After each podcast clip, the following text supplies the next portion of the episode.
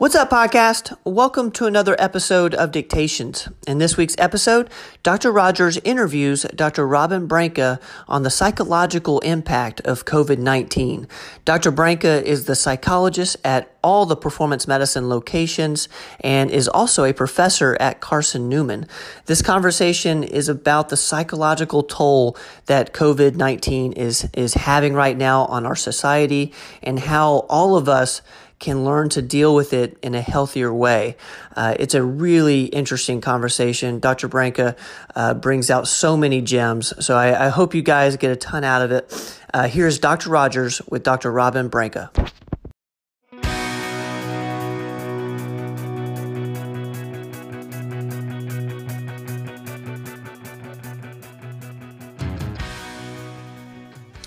Hey, this is Dr. Tom Rogers at Performance Medicine on a Saturday afternoon, bringing you, as always, updates about COVID 19, all the latest, and um, keeping you healthy and safe and informed.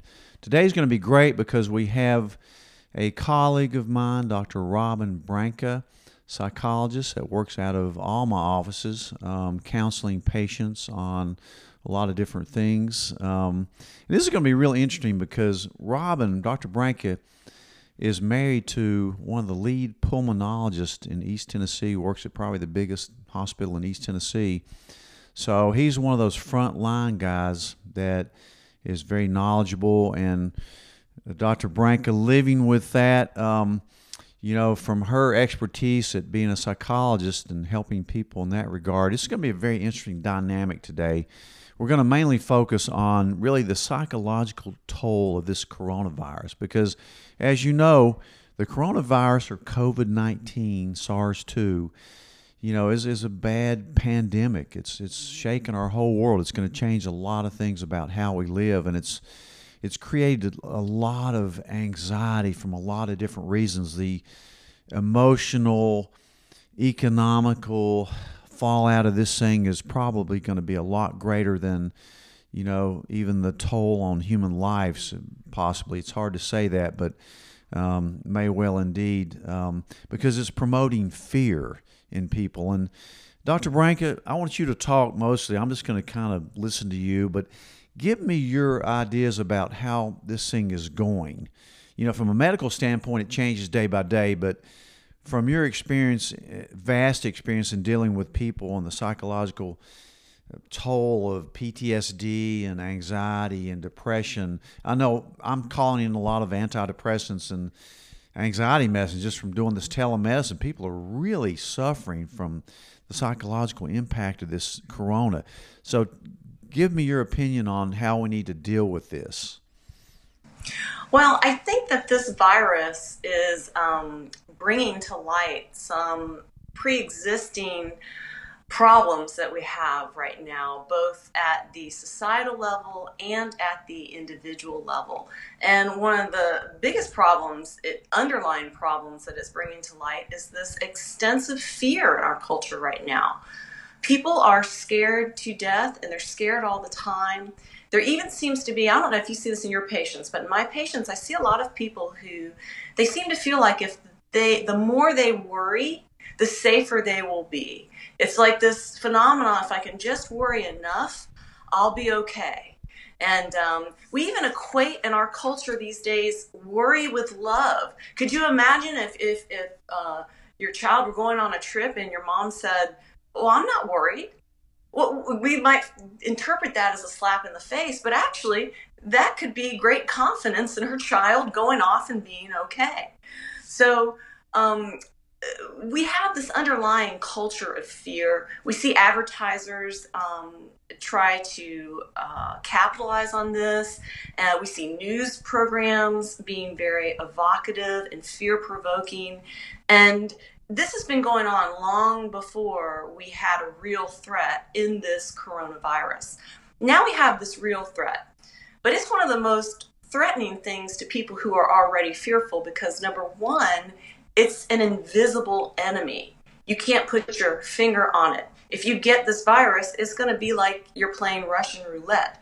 We have people dying from it who historically wouldn't die from a virus like this. And so that's a very scary component of it.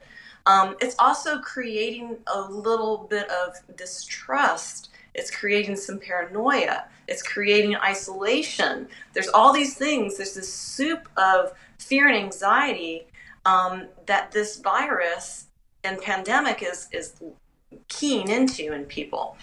So, are you seeing that in your patients? Yeah, I really am. You know, we're doing a lot of telemedicine, and people are really anxious about this thing, not only because of fear of getting the, the coronavirus themselves and maybe dying from it, but fear of bringing it to other people, their loved ones, and fear that they're going to go bankrupt. I mean, I saw see a lot of business people, and they've never faced anything like this economically. Right. You, told me that the average American is about what five hundred dollars from bankruptcy, or yes. I mean, mm-hmm. so it is scary from a lot of different reasons. Mm-hmm. How do people deal with that? What what's the you know the we're going to get through this storm, but right now, and it may be a little prolonged. I heard today that you know, at least in Tennessee, we're nowhere near the peak yet. So this stay in place may last for weeks or possibly even I hate to say this, a few months. I mean, it could. Right. Um, well, you know, number one, I think that we need to assess the reality of the fears and validate those fears. So I think, and it's going to affect different individuals in different ways. So as an individual, as a family, I think it's important to sit down and look at this very realistically and say, okay, how could this impact us financially? How could this impact us physically, emotionally? You know, what are the things that we need to kind of strengthen ourselves for and prepare for emotionally and, and, and, and practically right now? So I think it's very important to take it seriously and look at how it might impact you and what you could do right now to help with that. So, for example, if you are about to go two months without pay, let's say, uh, where is your savings? What's your best choice right now? Would it be better to pay your rent now um, and stay where you are, or go live with your family for a little while? Really strategize. Now, once you've done that financially and from a health perspective, you know you're taking your vitamin C, and that's that's your department. How to gear up from a physical perspective. Um, emotionally, you want to start getting your social support networks. You want to keep communications with your friends and loved ones, whether it be through the phone or the internet, but maintain those contacts. So once you've done all of that, and you've kind of armed yourself for this battle, so to speak, um, then what you need to do is you need to turn the television off because the television and my patients and, and long before this pandemic this was true but especially now it's making people very fearful. Because every story on this is very doom and gloom. And there's a bit of exaggeration. There's also a lack of truth um, in a lot of the information that's being disseminated right now. We see these very contradictory things. And so i'm advising people that you are not allowed to turn on your TV on any story on coronavirus or look on your computer for more than five minutes a day. So you get a five minute update every day because people want to be updated. What's the latest? Find a reliable news source that's going to give both sides of the story.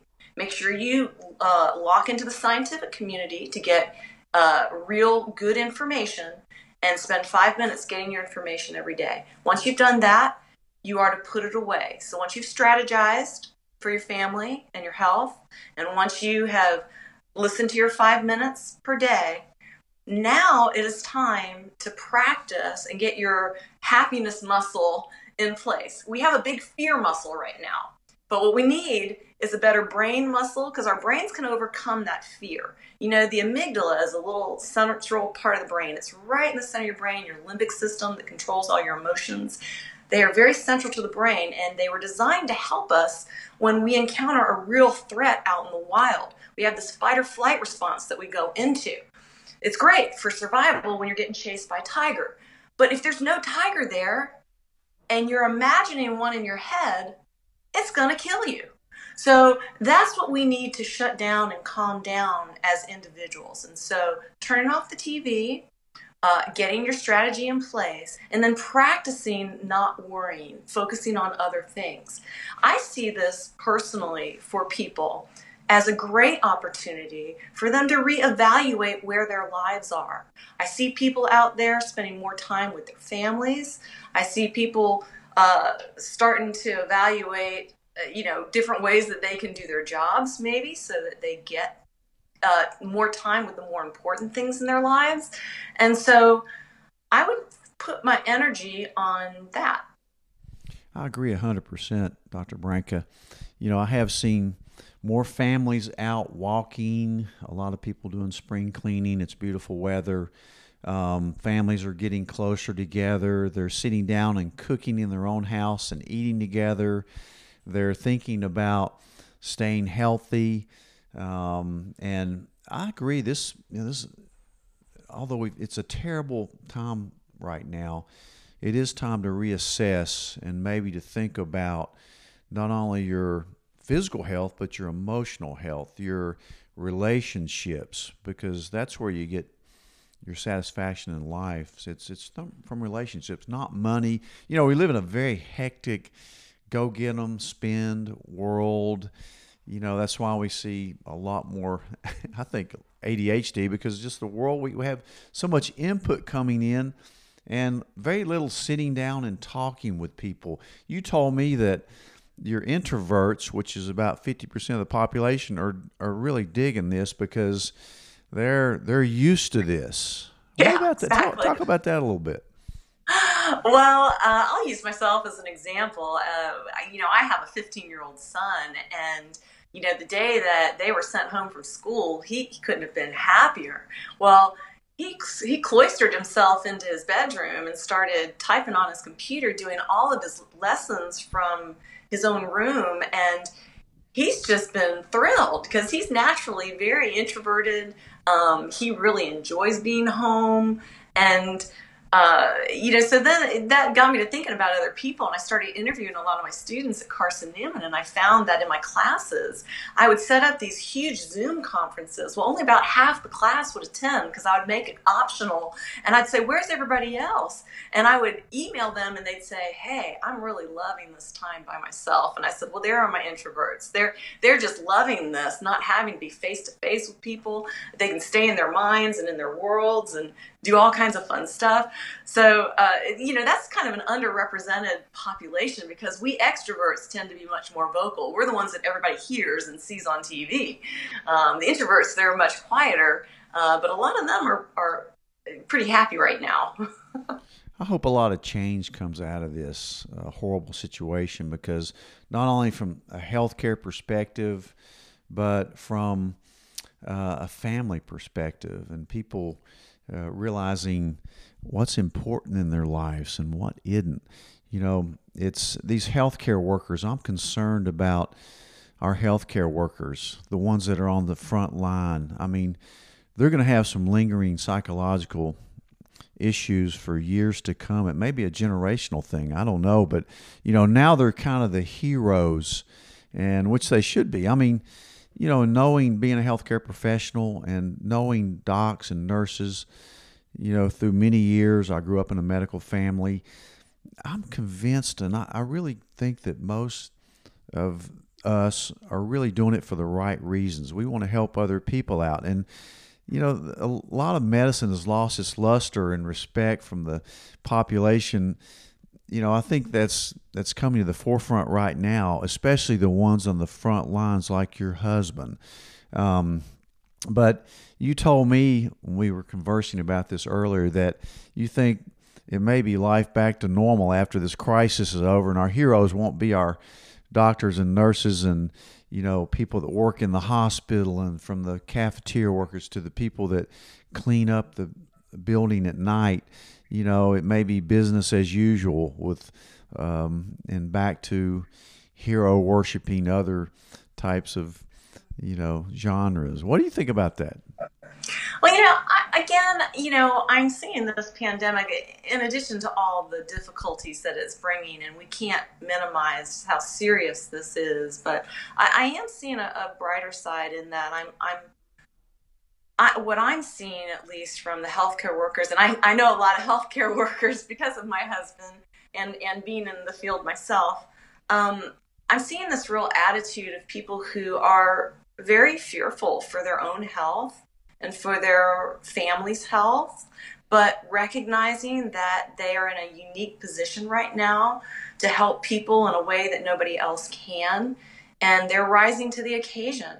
I haven't seen a single healthcare worker say, well, I'm not going to see patients, or I'm not going to go to that hospital today, or I'm not going to go into that room with that COVID positive patient and then go home to my young child and family and, and then get up the next morning and do it again. I, I'm seeing that everywhere I look, and it's really reflecting what I've always known about these healthcare providers that they have always been the heroes.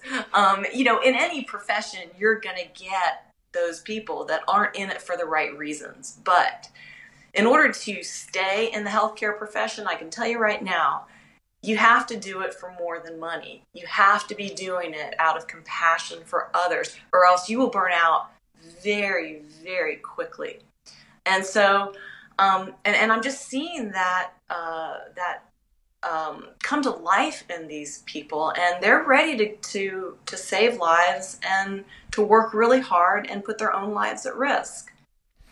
Well said. I know as a physician, I took an oath many years ago, and I'm going to stick by that. I'm not closing my doors. You know, I want to help people, but uh, very, very good wisdom there that you've just given out. Um, I want to emphasize, as I try to in all my podcasts and when I deal with patients, that start taking care of yourself. I see a lot of positive things coming out of this.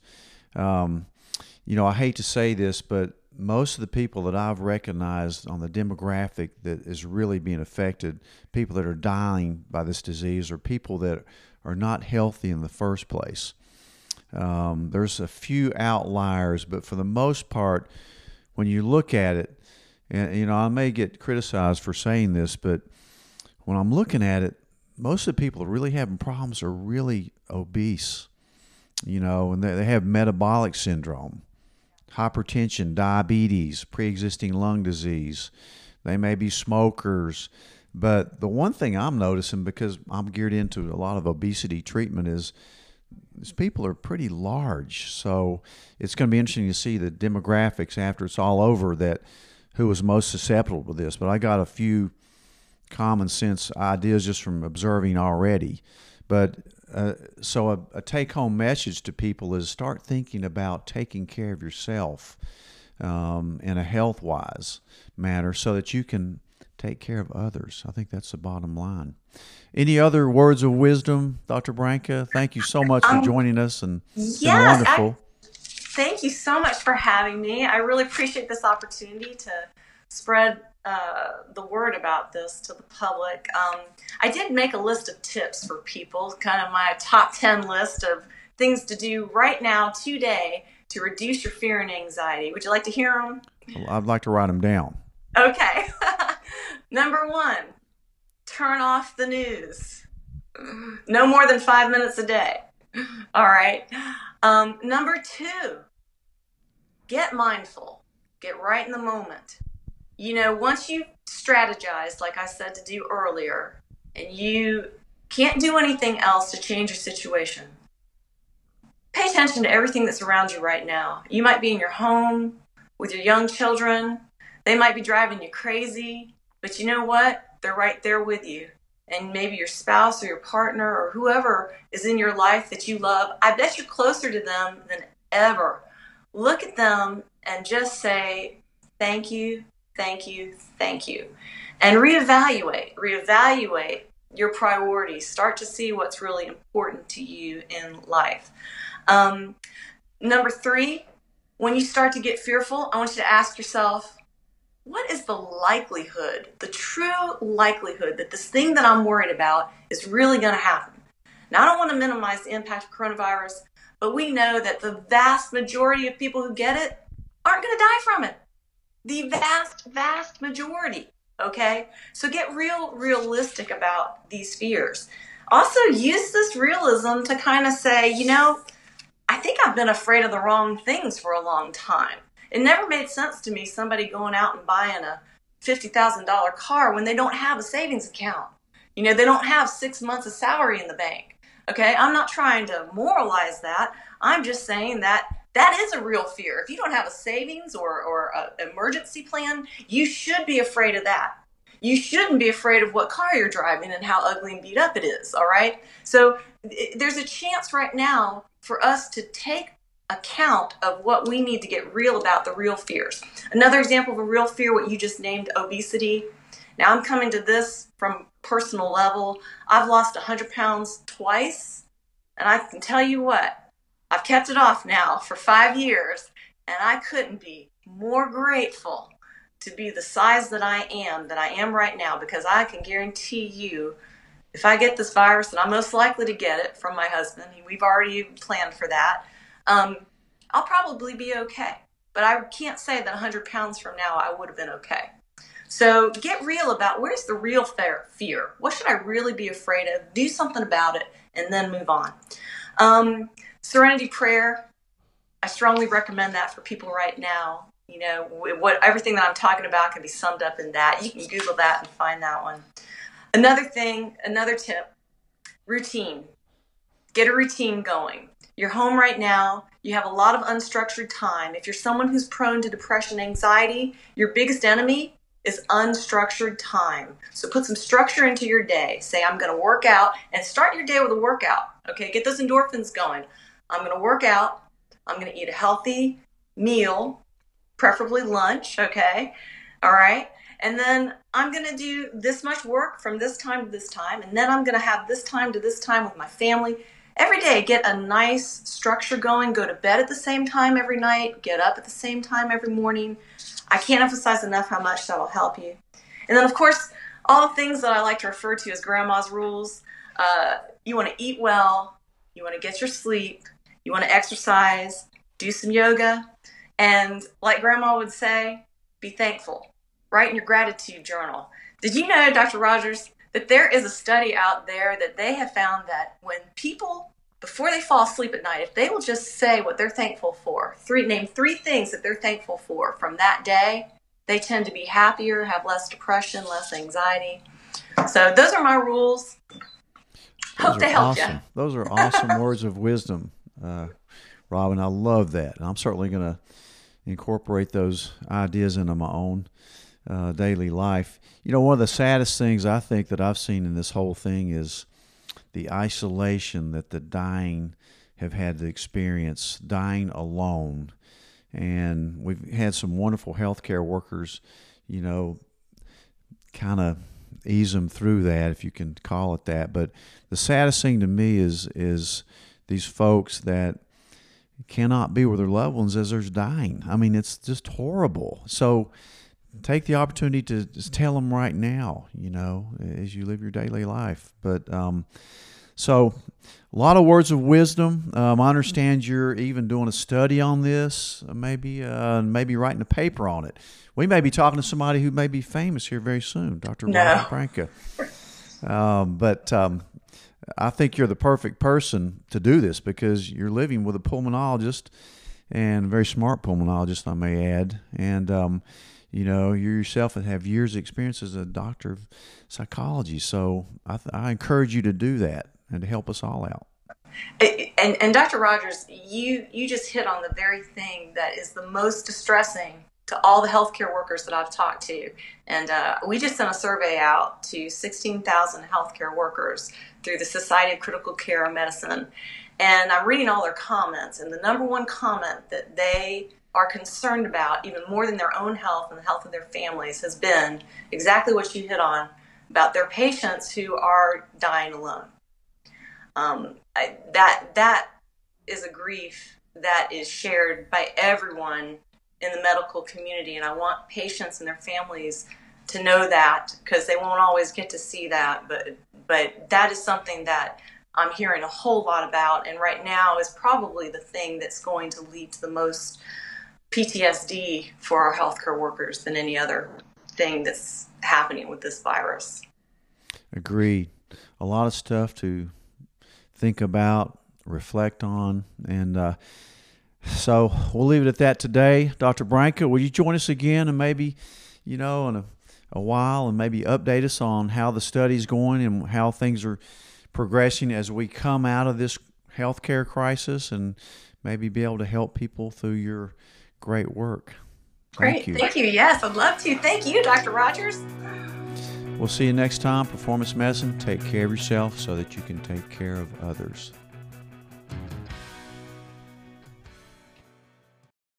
Thanks, guys, for listening to this episode of the podcast. Uh, please share the podcast with your friends. And if you haven't subscribed yet, please subscribe. Uh, we will see you guys next time.